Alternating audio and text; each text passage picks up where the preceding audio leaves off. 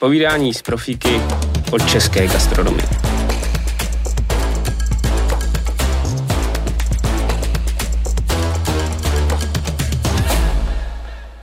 Dobrý den, vážení posluchači. Eh, velmi rád eh, tady vítám hm, většinou velmi veselého a velmi příjemného člověka Vaška Vojíře. Ahoj Vašku. Ahoj, děkuji za pozvání. Ty jsi mě někdy zažil nepříjemného a neveselého? Nikdy. No tak vidíš.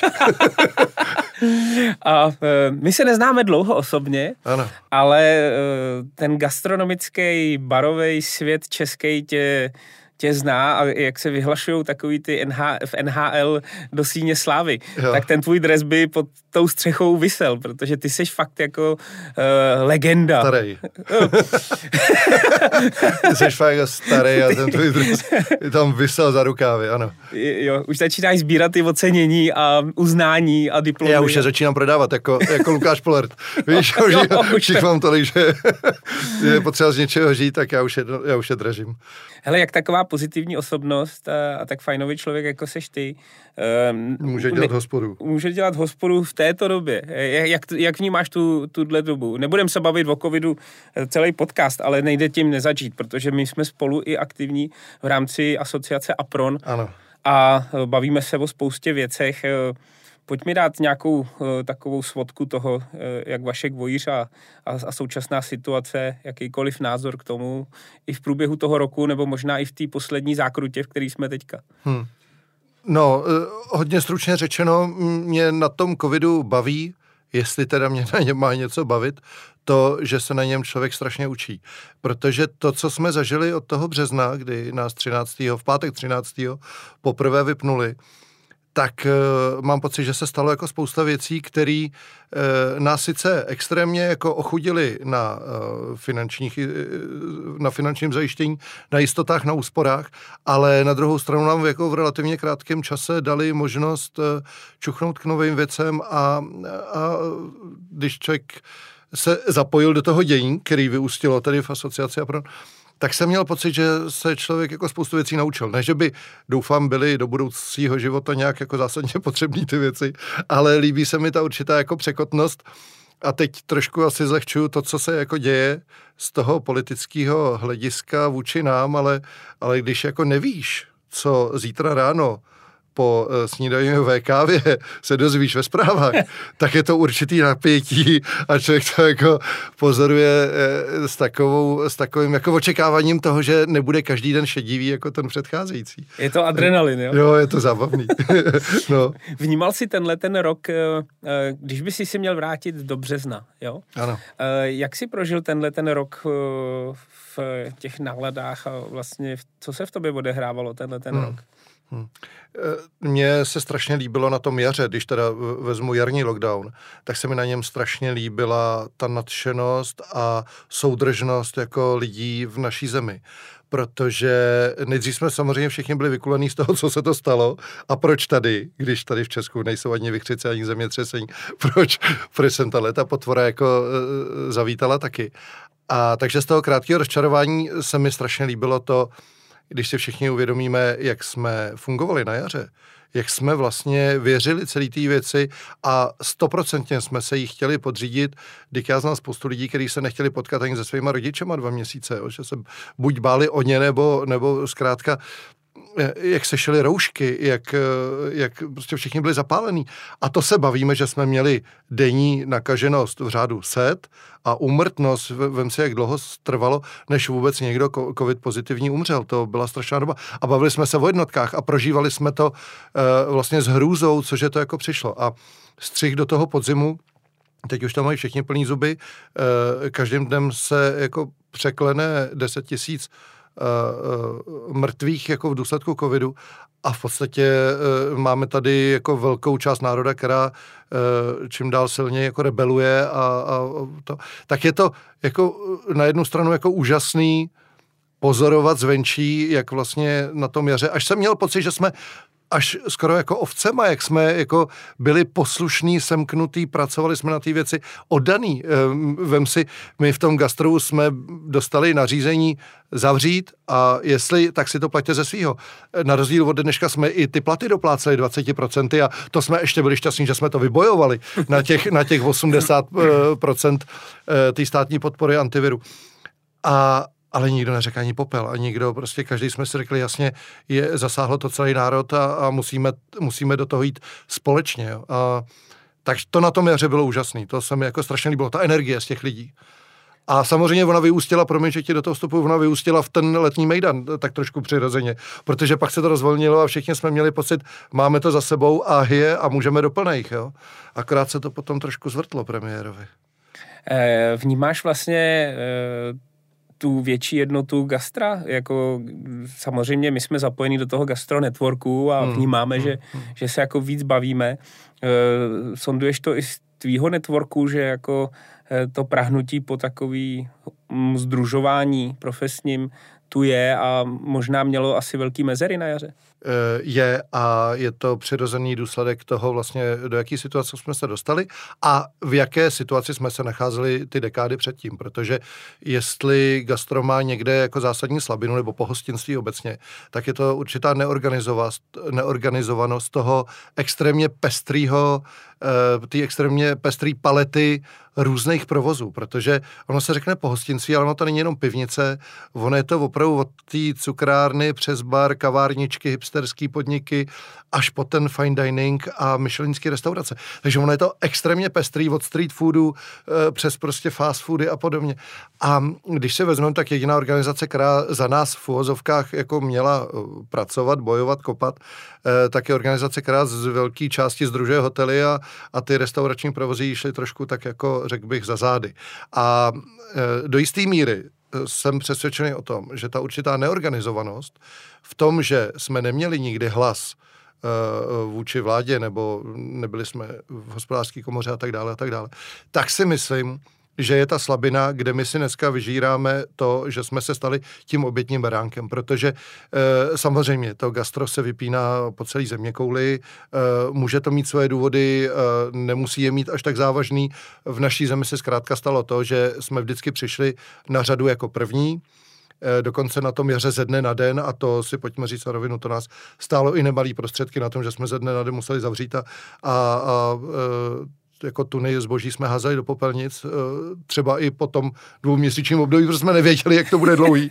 Takže já to do dneška vidím jako ty plný kontejnery, jako těch eh, znehodnocených věcí. A, a e, myslím si, že kdyby jsme měli jako partu lidí, která by za ty naše zájmy kopala, tak by se to možná do toho podzimu vyvíjelo trošku jinak. Ale to je ten důvod, proč eh, jsme jako Apron vznikli a odpověď na tvoji otázku, jestli cítím větší sounáležitost a soudržnost, cítím, protože za prvý máme společný témata a když se nepotkáváme, tak si telefonujeme, protože všichni vlastně nevíme, jak to vyřešit a, a voláme si nejčastěji, ale kde vezmeš na další výplaty, když tě ještě nepřišel antivirus minulého měsíce.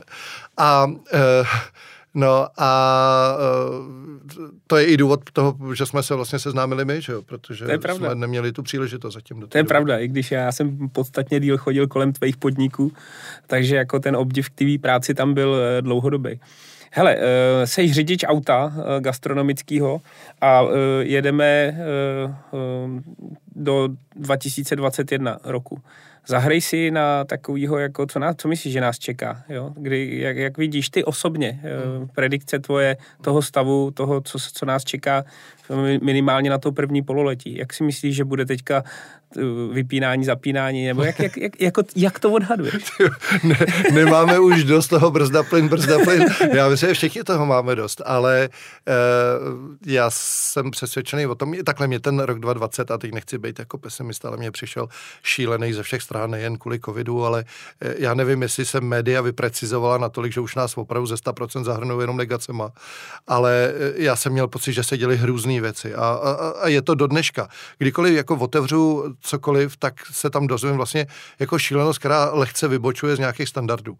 A já si říkám, že to asi zkrátka jako za to opravdu můžou ty čísla šílený, že těch 2020 je pitomý číslo, který se jako nikomu nelíbí a, a, a strašně jsme si to vyžrali.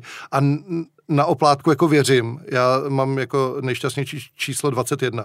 Na to jsem dokonce jednou vyhrál v kasínu. Já jsem byl v kasínu třikrát v životě a poprvé jsem tam jako na jedna dvacítku vsadil, co jsem měl, protože jsem jako nevěděl, jak se hraje ruleta pořádně. Já tyhle věcem neholdu. A ona padla. Tak jsem si říkal, sakra, to je nějaký signál, ale e, protože jsem měl přísnou výchovu doma, tak e, jsem věděl, že to není signál k tomu chodit pravidelně do kasína. Takže jsem sice výhru jako roztočil někde v baru, ale už jsem se tam nevracel. Takže rok 21 bude bez zesporu skvělý, protože za je to dobrý číslo. Možná ten rozjezd bude ještě jako pomalejší a bude trošku drhnout a nebudeme úplně přesně vědět, jestli máme natankováno a jestli máme dobrý brzdy, ale až si to jako osaháme na jaře, tak já věřím, No, pravda, eh, věřil jsem i, i letošní jaru, že na podzim už bude líp, ale eh, takhle nám nic jiného, než ten jako optimismus nezbývá. A samozřejmě musíme pracovat na tom, aby jsme eh, ten optimismus jenom jako nevzhlíželi, ale aby jsme tomu šli trošku naproti a pomohli tomu. To znamená, já jsem přesvědčený o tom, že když se podaří rychle proočkovávat ty, ty rizikové skupiny eh, obyvatel, že se tak trošku i rozvolní ten zájem o ten covid jako obecně. Protože když jsem si čet nedávno, já jsem o tom nic moc nevěděl, Eh, vlastně průběh a historii španělské chřipky, tak jsem se tam s hrůzou vlastně dozvěděl, že oni neprožili nic jiného než my. Oni to měli taky ve vlnách, taky tam byla velká smrtnost, obrovská, že? protože v té době se ani nevědělo, jestli se, o co se vlastně jedná, jestli je to virus a už tuplem jako nemohli vzhlížet k nějakému očkování. Ale ten průběh války s tou nemocí trval asi dva čtvrt roku a víš, čem končil? To mě na tom pobavilo nejvíc. Tím, že to svět přestal řešit.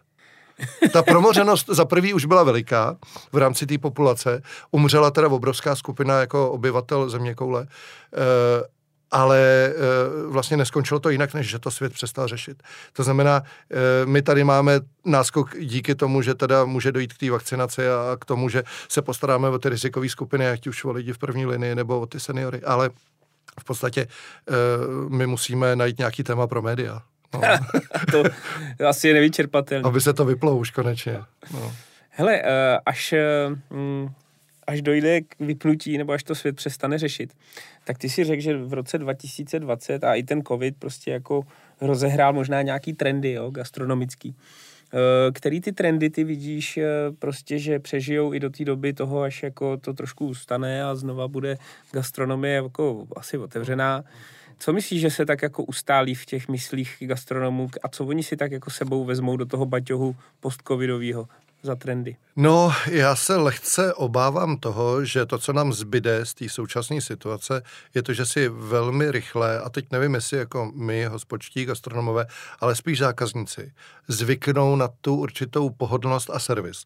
A teď to nemyslím ve zlým. Jako lidská pohodlnost je, je to je prostě mantra. Tyjo. Já myslím, že kdo vsadí na lidskou pohodlnost, tak umře strašně bohatý. Jo. Ale, ale, ale takový mm, ty, eh, řekl bych, servisní části gastronomie, na který jsme neměli chuť, neměli náladu, neměli peníze, tak se samozřejmě tímhle tím urychlili. A jako delivery eh, výrobků z kuchyně do obejváků eh, těch zákazníků není nic, co by mě bavilo a co bych jako rád podporoval, protože si myslím, že jíst jako rozkydaný jídlo, protože motorka a protože kočičí hlavy po Praze ehm, eh, a ještě vlažný, protože to veze v tom v pytli sice jako ale 10 minut, takže to stejně a, a z, z plastového, z plastové krabičky plastovou žící, která se mi zlomí, jen co prostě píchnu do knedlíku, protože Čína a tak dále, tak to zkrátka jako nemůže být to přeci, co by ten zákazník jako měl oceňovat a měl by na to. Ale, ale na druhou stranu, se to strašně rychle nastartovalo, řekl bych ve velké kvantitě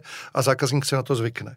A paradox pro mě je ten, že ten zákazník je ochoten za to zaplatit stejný peníze, jako by zaplatil v té restauraci, včetně servisu, kvalitního a, a dobrýho prostředí a všeho. A on vlastně to samý zabaleno do plastu, nebo dobře, budem říkat do e, papíru vyráběného z cukrové třtiny, to je úplně jedno, Eh, ale, eh, ale v podstatě v této formě. Tak to mě na to fascinuje, jak to jako rychle vystřelilo a myslím si, že ta forma toho servisu eh, z hospody domů už jako neustane, nevypne, že už si na ní jako zákazníci zvykli a že bude. My budeme mít o to větší práci ty hosty dostat do té restaurace. A budeme mít méně peněz, protože těch 30%, no jasně, jasně, že jo, jasně, že jo. se nám platit prostě nechce, ale ja, musíme. Jasně, že jo. Uh, je, to, je to prostě jako ochuzení na tom biznisu. Proto říkám, ten zákazník v podstatě jako eh, platí stejnou cenu, protože my sice museli jít s cenou dolů prodejní, ale zase to spolkne ta dopravní společnost. No.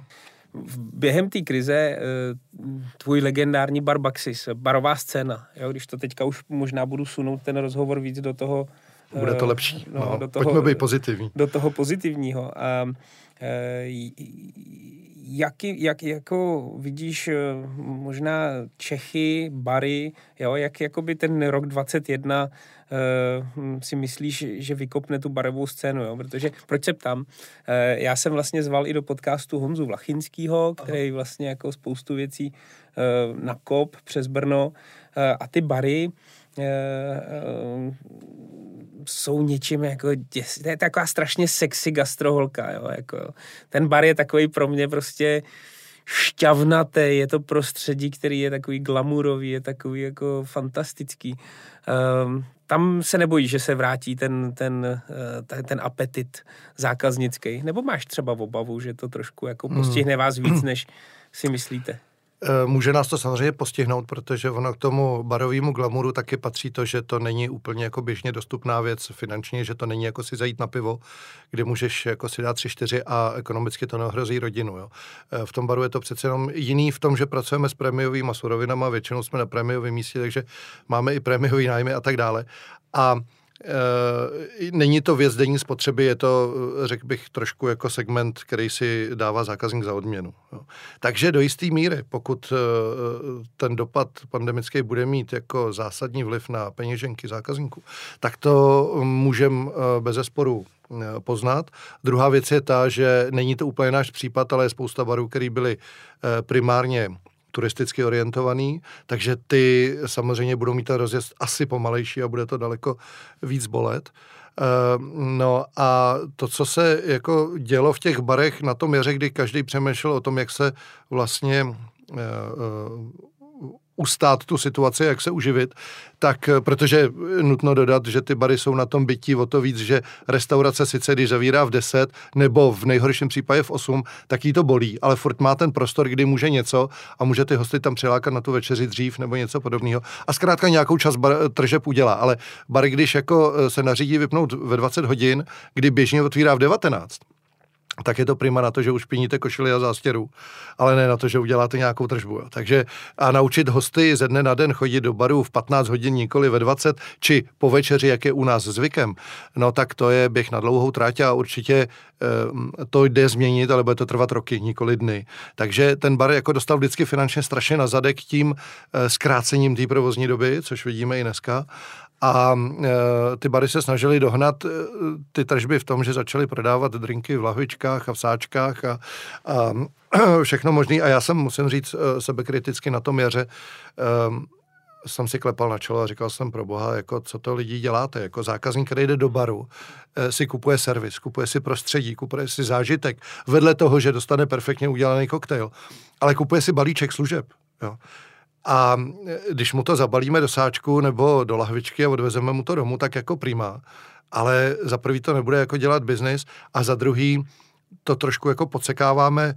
To je stejný, jako když fine dining jako to balí do těch krabiček, který jsme zmiňovali a přiveze mu to uličník na motorce. Jo.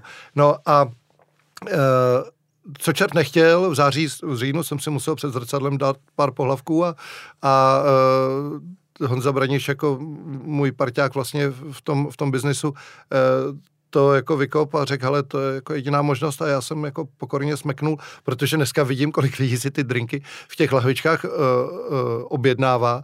A nemyslím si, že bychom tím udělali díru do světa, asi neumřeme bohatý jo, kvůli tomu, ale, ale je fantastický pozorovat, jak ta uh, masa těch našich zákazníků hostů, kteří nás mají rádi, protože já jsem přesvědčen o tom, že si to kupují jenom hosti, kteří nás znají a kteří ty drinky znají od nás toho baru a že si to chtějí v té době temná, kterou doma prožívají, že s těmi dětmi u monitoru a s manželkou 24 lomeno 7, jako, což eh, je taky strašně složitá disciplína, tak jak si jako potřebují dopřát trošku toho hezkého, na co byli zvyklí.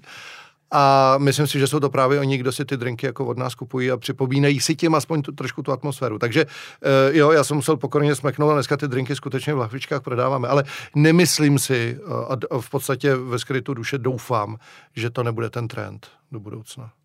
Jelikož ten tvůj legendární dres uh, gastronomický už visí v té síni slávy, protože tam patří jak ty vnímáš tu cestu vlastně úplně od tvého začátku podnikání? Co byly ty zlomové eh, chvíle nebo takový momenty, na který jako vzpomínáš, který eh, tě posouvaly jo, za tu cestu? Eh, ať už to bylo změna, mm, ty jsi zmínil, že jste vyšli v Newsweeku vlastně tenkrát jako jeden z těch nejlepších barů, jo?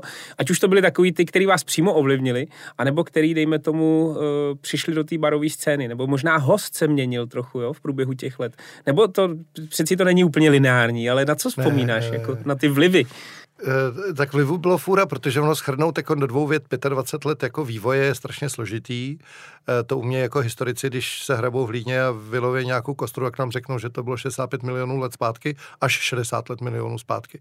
Tak to se jako dá schrnout do jedné věty, ale 25 let toho, když tam člověk byl téměř jako denně, nebo opravím se jako každý večer, tak e, se vyvíjelo úplně všechno. No a zlomový okamžik, já nevím, já myslím, že nejzlomovější okamžik eh, pro mě eh, byl v rozhodnutí, že tohle fakt chci dělat. To si myslím, že, že je alfa omega celé věci, protože to, co se dělo potom, už byl jenom důsledek toho rozhodnutí, tohle mě baví, tohle mě naplňuje a to chci dělat celý život. Kdybych to eh, šel dělat jako student brigádu, no tak samozřejmě se to asi nikde jako neprojeví, protože bych furt měl myšlenky někde jinde a rozhodně ne u té práce, ale já ji chtěl dělat naplno, chtěl jsem ji dělat co nejlíp a protože prostě mám nějaký svoje jako limity, protože jsem normální kluk z ulice, no tak, tak jsem jako se snažil aspoň to, co mě baví dělat jako nejlíp a to si myslím, že bylo pro tu celou věc zásadně. A to jestli potom přišlo, ano, pravda, eh, po roce fungování najednou jako Newsweek nás zařadil jako jediný bar z východní Evropy do jako eh, World's Best Bars, což samozřejmě jsou takový ty pozlátka ocenění, který v tu chvíli mediálně pomůžou eh, k tomu zviditelnění a tak. A když by to člověk nepotvrzoval každý den tou prací v tom, v tom podniku a tou kvalitou, tak, eh, tak by to strašně rychle vyčpělo. Takže tyhle ty pozlátka jsou jako hrozně primá, ale nemají vlastně žádnou jako faktickou cenu dlouhodobou. Jakou máš úspěšnost, že poznáš, co si host objedná? Taková ta barová hra. No, tak pokud to není host, který ho už znáš a ví, co si dá, tak to by nebylo fér, tak uh, u úplně jako cizího člověka je to v podstatě relativně jednoduchá věc, protože jediný, čem se můžeš splést, je to, že má s něčím uh, negativní zkušenost, nebo uh, má sám v sobě host uh, někde jako v podvědomí Eh, pocit, že tohle mu nedělá dobře, protože ten první mejdan v 16, když rodiče poprvé odjeli na chalupu a nechali ho doma, tak, tak to, co měl po ruce, tak se prostě jako eh, zlil do němoty a od té doby to nepije, protože mu to nedělá dobře. Že?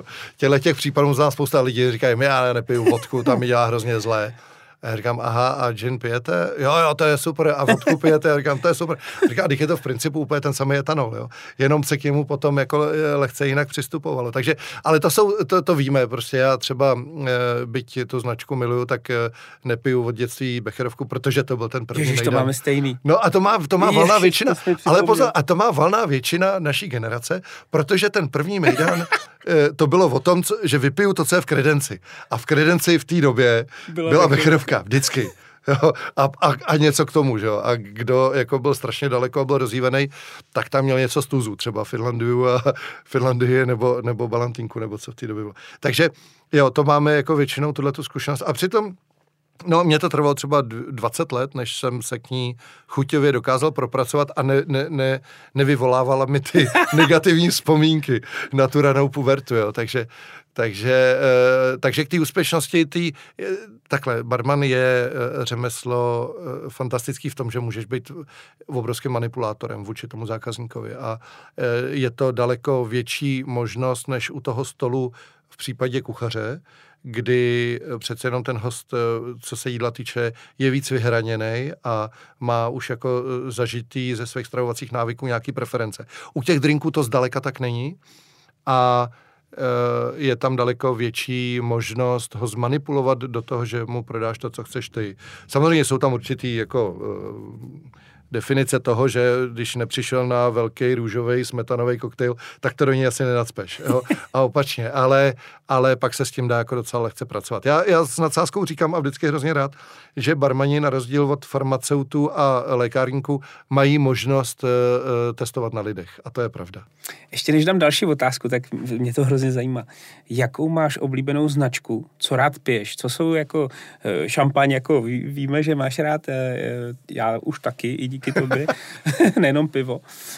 Um, a, a drink, co jsou ty dva jako favoriti? Co je, co je to, co je pro tebe úplně jako nejvíc? Značka, možná i ročník, možná no. fakt jako co je Vašek Vojíř eh, ve sklenici? No, naštěstí, naštěstí nemám žádnou konkrétní, protože pak bych se nechal jako krutě zaplatit jako eh, importérem té značky, ale mám tam takových pár jako favoritů, kteří mi nesmějí chybět eh, doma jako chtěl jsem říct na baru, ale já doma žádný bar nemám.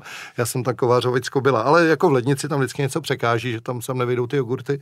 A jedna z takových věcí je třeba Campari. Campari je věc, která mě jako extrémně baví a provází mě vlastně od, opravdu od toho, od té puberty, kdy jsem se s alkoholem začal seznamovat, když jsem tenkrát to pil jako kombinovaný s džusem pomerančovým a bavilo mě to a dneska si ho prostě přidávám do džinu a pořád mě to baví. A a to je věc, která mi jako nezestárla nebo ne, ne, ne, neomrzela mě, neomrzela mě. Ta mě provází skutečně celý život. Ale nemám nic takového, co bych jako, eh, na co bych přísahal a co bych musel pít každý den. No ono to asi jako přichází ty italské drinky jako zpátky do mody a to jako trošku sleduju. Já si myslím, že to e, svoji roli ještě zahraje. A teďka se vrátím k té otázce, kterou jsem měl e, hned potom, po té předešlé otázce. Jelikož už máš na to, aby si předával zkušenosti a, a seš takový takový eh, coach, dejme tomu, i lidí, kteří možná pracují v, eh, v barmanské scéně. A ona nás i dost barmanů jako poslouchá, jako dostávám nějaký, nějaký eh, komentáře. Že mají spoustu času. Tak. Teď máš spoustu, teď máš spoustu času, no, my všichni.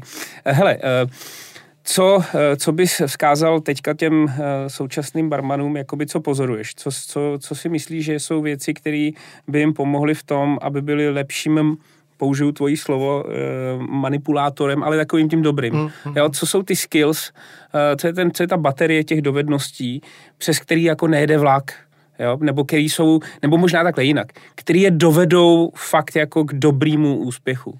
Mm tak když to budu teď vyprávět barmanům, tak si budu říkat, to nám řekl chytrost, jako, protože už jsme ji slyšeli 300krát, ale já si myslím, že vedle toho, co už jsem řekl, a to je eh, jako vnitřní, ale opravdu vnitřní, existencionální přesvědčení o tom, že tohle řemeslo chci dělat a že ho nebudu dělat teď, dokud mě nepřestane bavit, nebo dokud ten bar nezavřou, nebo mě šéf nevyhodí, ale že to chci dělat do smrti, tak to je, to je jako první zásadní uh, elementární rozhodnutí toho, jestli budu nebo nebudu úspěšný.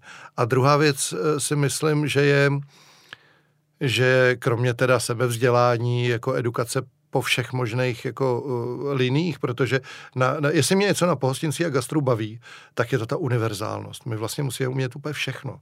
A ne, že bychom v tom byli geniální a nejlepší na světě, ale my musíme od jako běžný údržby přes technické znalosti, přes pochopitelně jako veškeré gastroznalosti, až po ty právní a tak dále. No, ono to patří možná ke každému podnikání, ale to gastro je ještě specifický v tom, že si neotvírám eh, krám, jako kam navezu štendry s hadrama a můžu prodávat a jsem podnikatel. Ale to gastro to je opravdu my musíme znát vlastně úplně všechno napříč, protože nám tam teče voda, sviští nám tam plyn, e, musíme umět ovládat vzduchotechnické jednotky a tak dále a tak dále. A takže to je takový to celoživotní sebevzdělání. Ale to zásadní asi ke čemu jsem chtěl dojít, je, je jako pokora. No. A pokora nejen k životu a k sobě samému, ale ke svým kolegům. A e, já v podstatě lidi, kteří jsou v oboru úspěšní, a Eh, dlouhodobě, tak vím, že jsou to lidi, kteří jsou eh, tak prima, že bych je chtěl kdykoliv potkat a jsou, a jsou přirozený a pokorný. Eh, protože ten, kdo jako jakkoliv začne projevovat svoje ego vůči hostovi, vůči té práci a tak dále, tak to dřív nebo později každý vycítí a nechce se k takovému člověku vracet. To jsme jako úplně nahrál na, na tu další, protože já jsem se na to ptal i Honzi Punčucháře, ptal jsem se na to i jiných.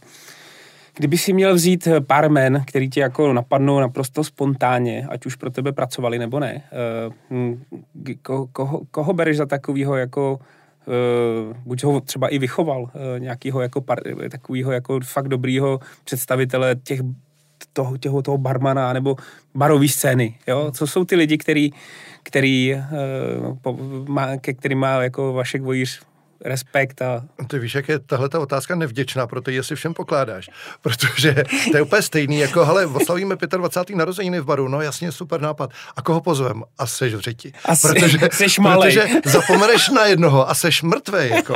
A za 25 let potkáš takovou armádu lidí, že za prvý by si tam nenacpal, to by si musel pronajmout tu arénu, aby se jako to... Ale samozřejmě jako vždycky uděláš chybu. Takže eh, jako jmenovat je samozřejmě extrémně šílený.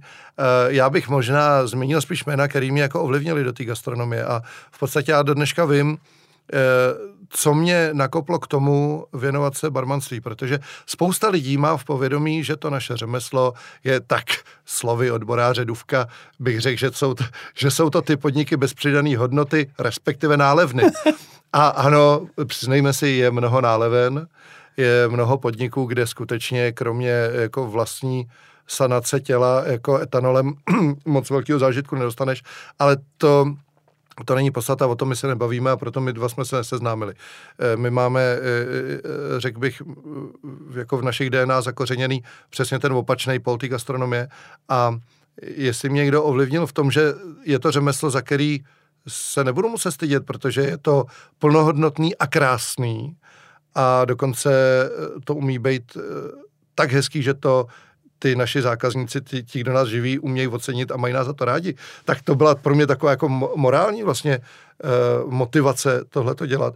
Tak byl, tak byl pan Pavlíček, no. On už dneska není mezi námi, ale to byl jako nestor barmanského řemesla, který fungoval i za socíku, snažil se popularizovat tuhle tu věc, byť ona nebyla uh, soudruhy vnímána jako regulární obor a byla v podstatě potlačována až na pár jako interhotelů, jak se jim tehdy říkalo, Eh, tak koktejlové bary v podstatě jako neexistovaly. Eh, proto já říkám s lehkou nadsázkou, že v tom 95. roce jsme otvírali první eh, skutečný koktejlový bar na ulici. Já vím, že jsme nebyli první, že existovaly nějaký takový jako vlašťovky nebo takový přeživší solitéry, ale, ale v podstatě my jsme si myslím výrazným způsobem ovlivnili tu, tu popularitu, dejme tomu toho oboru, nebo, nebo tu, ten fokus na koktejl, protože my jsme otvírali s tím, že jsme vlastně nenabízeli nic jiného než koktejl. Takže, takže pan Bohumil Pavlíček byl člověk, s kterým jsem se potkal v 16 letech, kdy jsem alkohol neznal, nepil jsem ho, bylo mi to úplně jedno a pamatuju si, že ten první rok, kdy jsem mu tak trošku jako šmrdla za zády, kdy on vychovával barmana pro nějakou soutěž. Sotmo se to po, pam, jmenovalo, to byly ty podnikový a národní kola jako e, cukrářů, kuchařů a čišníků a taky barmanů. E, tak on tam jednoho jako připravoval na tu soutěž a já mu dělal barovýho komiho. No a já v těch 16 letech pro mě to byl samozřejmě svět, kdy jsem najednou viděl suroviny, které byly barevný, úžasný, vonavý e, a ještě jako díky lidem, kteří byť za socíku tak směli jako cestovat Eh, do západního světa. Do dneška jsem se jich nezeptal, jak to, že vlastně směli, a, i když mi to lehce dochází. Tak, eh, tak díky jim jsme měli úžasné suroviny k dispozici, takže pro mě to opravdu byl jako vstup z toho venkova, na kterým jsem eh, pomyslně jako vyrost jako dítě do toho barevného krásného světa, kdy ten výsledek umí Eh, zmanipulovat toho hosta v tom, že je vlastně tvůj, jo, a je jedno, jestli je to muž nebo žena, ale on se ti tam prostě jako rozteče na tom baru s tím, když mu dáš tuhle tu nádheru a, a vlastně si ho získáš natolik, že on e, jako neváhá při další e, příležitosti k tobě do toho baru přijít. No tak to mě jako uchvátilo a to byl Bohumil Pavlíček a tam jsem jako nastartoval v sobě ten pocit, že to je asi to, co jako by mě mohlo naplňovat. No a pak se to utahovalo eh, vojna, pak jsem odešel eh, díky tomu, že jsem na vojně zažil 89. Eh, tedy převrat, tak jsem na vojně jel rozhodnutí, že při první příležitosti vycestuju a je mi jedno kam a, a za jakou prací, ale prostě jsem věděl, že chci udělat zkušenost zahraničí. A myslel jsem si, že jedu na pár měsíců a zůstal jsem dva roky v Německu a tam jsem vlastně čuchnul k tomu baru po druhé a tam se to stvrdilo. Tam jsem viděl, že ta moje dětinská eh, vize eh, toho hezkého světa, že tam je jako přetvořená do fungující ekonomiky. Tak tam se mi to jako stvrdilo, že ty věci do sebe zapadají a že by to šlo. No a tak jsme si jako s kolegy teda řekli, tak to uděláme. Akorát jsme zapomněli na to, že je nám 24, že jsme totálně jako naivní a že ani neumíme moc počítat a otevřeli jsme v té pařížské, což jsme taky mohli tušit, že to bude dost drahá ulice, tak jsme si tam našli ten prostor a, a říkali jsme teď a teď se to sem bude valit a lidi budou pít koktejly, no a... A spali jste na podlaze a... A no a strašně jsme se báli, protože jsme si samozřejmě vzali úvěr na to a nebyli jsme schopni ho první měsíce splácet. A, a zase to byla úžasná doba v tom, že eh, tehdy jsme jako přišli ve fialových mikinách s ohrnutými rukávama do komerční banky a říkali jsme, tak my bychom si chtěli otevřít bar tady s kámošema, tak jestli bychom mohli dostat nějaký peníze. A bankéř, světe div se ten samý, který mi dneska ukazuje prostředníček, tak říká, a kluci, a kolik byste chtěli? A my, tak já nevím, tak čtyři, pět, no tak čtyři a půl, jako, jako tak jo. no, tak nám tam otevřel účet a my jsme prostě jako dostali čtyři a půl na to, aby jsme si postavili tu hračku. No dneska něco absolutně nemyslitelného, že jo. Říkám stejný bankéř. Nikdy jsme se nespozdili, nepochybili ve splátkách, máme jako korektní se, ale dneska víš sám, jak banky přistupují k pohostinství a o to větší zděšení to pro mě bylo, když potom jaře eh, eh, vláda jako řekla, že eh, budou garantovat úvěry na to, aby jsme měli nějaké flow a, a my jsme to tak jako řekl bych, z plezíru zkusili a bankéř nám po trojím odmítnutí řekl, tak dobře, tak teda jo, ale 9%, jako. Tak jsem myslel, že mu dám tečku, protože to je něco, to je přeci už, jako to už je lichva. To už není jako vztah bankéř versus zákazník, kde on by měl nést aspoň trošku malý rizika, stejně jako my, a on to má garantovaný státem, ať se nepletu, z 90%, nebo jak to mají nastavit. A on ti řekne 9%, no tak to, to, to, to, to už nebylo ani k smíchu. Ty jsi mě jenom přesvědčil o tom, že já eh, musím ten podcast začít dělat jako video podcast, protože eh, jsi mi tady ukázal pár gest, co ti ukázal ten bankéř. A, Já myslíš prostředníček, no. A, a, a, a, eh, možná, hele, možná těm soudruhům ten, ta nevraživost vůči té atraktivitě gastra se jako přetavila do současné doby, slovy odboráře Duvka, který ten profil jako asi má z té doby. Ale e, to prostě tak, eh, tak je. Já se teďka zeptám, co Vašek Vojíř a sociální média, trendy, koukáš, uh, už jsi takovej svůj hodně, anebo se ještě snažíš nad sebou držet nějaký rozvojový byč, že sleduješ trendy, koukáš se, nebo už jako už, už jsi vybral tu svoji cestu, že jako má, věříš tomu, co, co, co jako, že je dobře to, co děláš? Že je dobrý to, co děláš? Že už to takhle doklepu? Že už to takhle jako... no. Mario Lemieux už taky pak jako se nepouštěl do jiných akcí, než jako, který mu byly typický. Jak? To je pravda, ten už dobře prodal dceru aspoň. Ale já mám ještě malé děti doma, takže já ještě nemůžu jako úplně vypustit. No ano, principem jsem asi dost konzervativní člověk a to už ale jsem na sobě eh, jako tušil v tom raném mládí, když jsem s tím pohostinstvím začínal eh, podnikatelsky, protože jsem si uvědomoval, že tam jako nesleduju žádnou cestu nikoho, ale že chcem jako vytvořit určitý solitér, že jsme v podstatě si hledali vlastní cestu. Dneska jsem za to strašně rád, protože eh, ono každá takhle, samozřejmě člověk se inspiruje celý život, všude, kde chodíš, chodíš s otevřenýma očima a já se rád inspiruju, ale vždycky hledám svoji vlastní cestu. No a když si se teda eh, dotknul sociálních médií, tak to je ve mně takový jeden obrovský paradox. Já na jednu stranu vnímám, jak extrémně důležitý je to pracovní nástroj, jak strašně důležitý je to i pro to pohostinství, pro eh, jakýkoliv, jako, jakoukoliv prezentaci nových podniků, že to PR je jako relativně jako strašně jednoduchý a, a, a dostupný a rychlý, extrémně rychlý.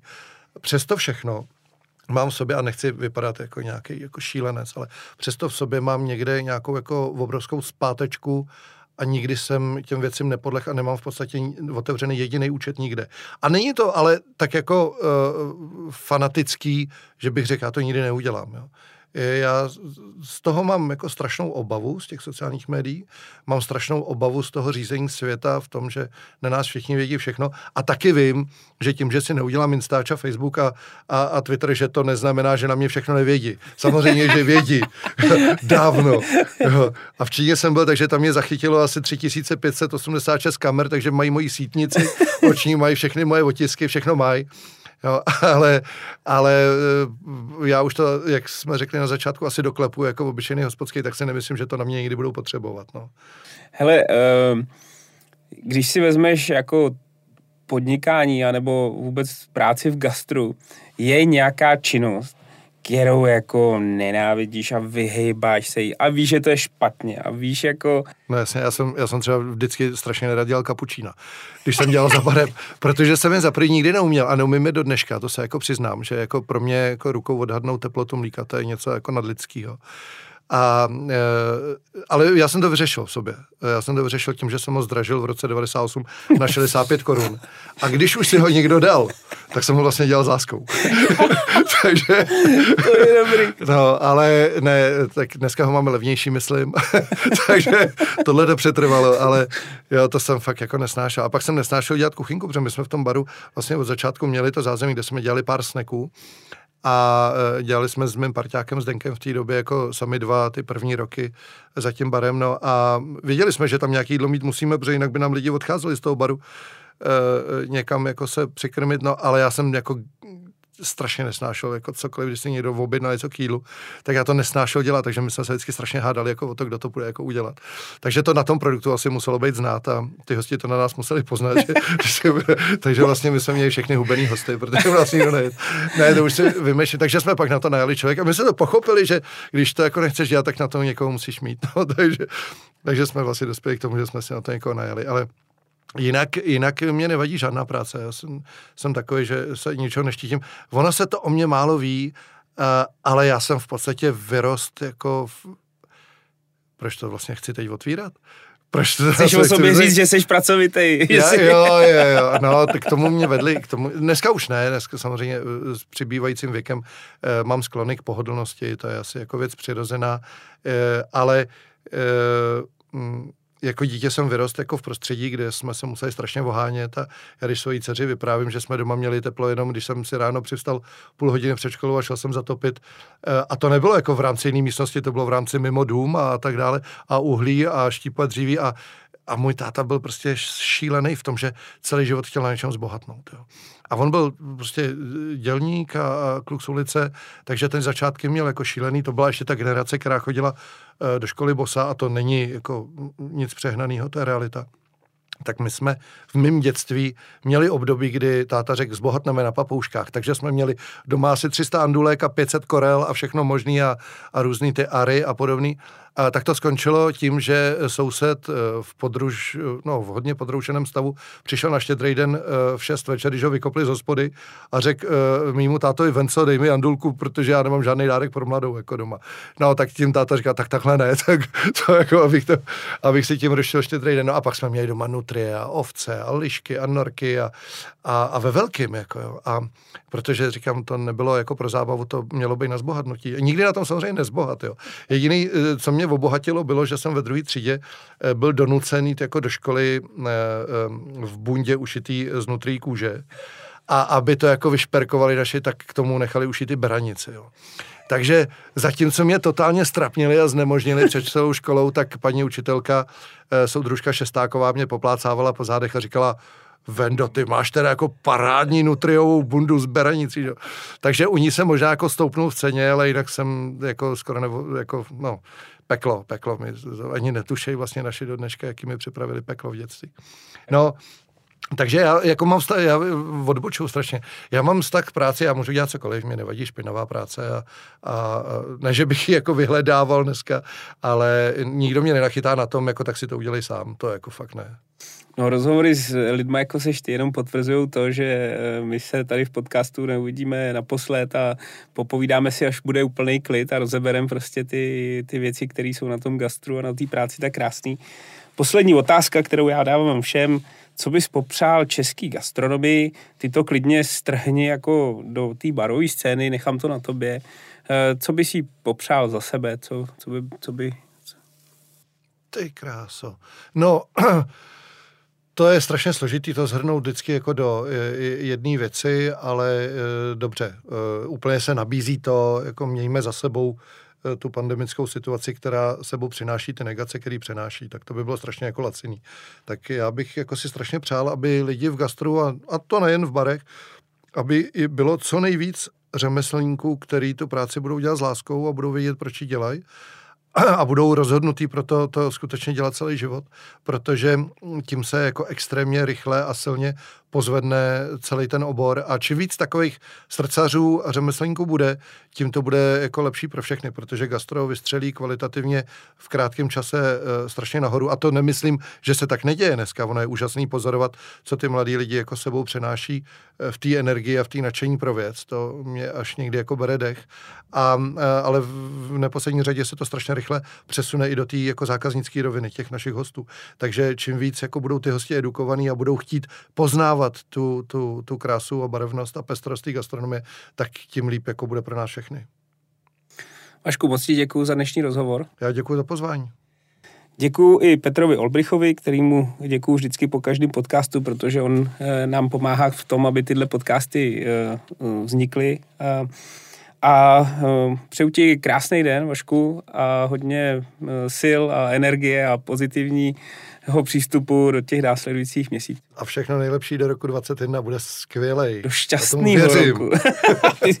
ty, doufám, že prostě nakazíš celý ten uh, systém když pozitivně. Tak, když tak mě podřízněte, když se to nepovede. Díky moc. Díky taky, ahoj.